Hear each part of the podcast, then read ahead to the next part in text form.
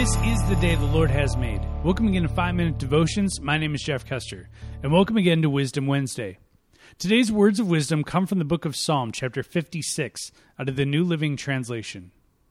O God, have mercy on me, for people are hounding me.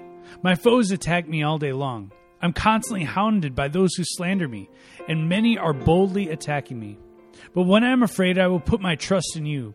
I praise God for what He has promised. I trust in God, so why should I be afraid? What can mere mortals do to me? They're always twisting what I say. They spend their days plotting to harm me. They come together to spy on me, watching my every step, eager to kill me. Don't let them get away with their wickedness. In your anger, O God, bring them down. You keep track of all my sorrow. You have collected all my tears in your bottle. You have recorded each one in your book.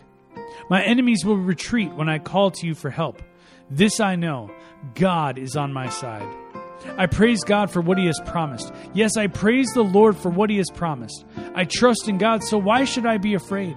What can mere mortals do to me? I will fulfill my vows to you, O God, and I will offer a sacrifice of thanks for your help. For you have rescued me from death.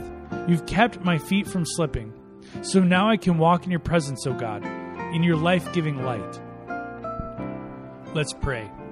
Heavenly Father, you will never leave us or forsake us. And God, when we feel surrounded by those who are trying to do us harm, we know that you are there to protect us every step of the way. Remind us of that each day. It's in your name we pray. Amen. Remember, you are a loved child of God. And how are you going to echo Christ today? We'll see you next time.